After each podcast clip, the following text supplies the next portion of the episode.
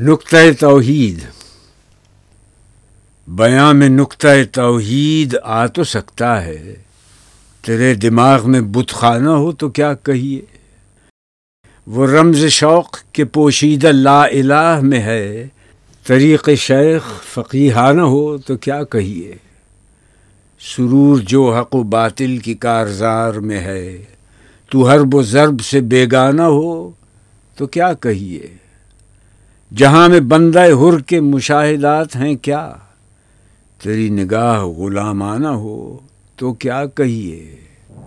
مقام فقر ہے کتنا بلند شاہی سے۔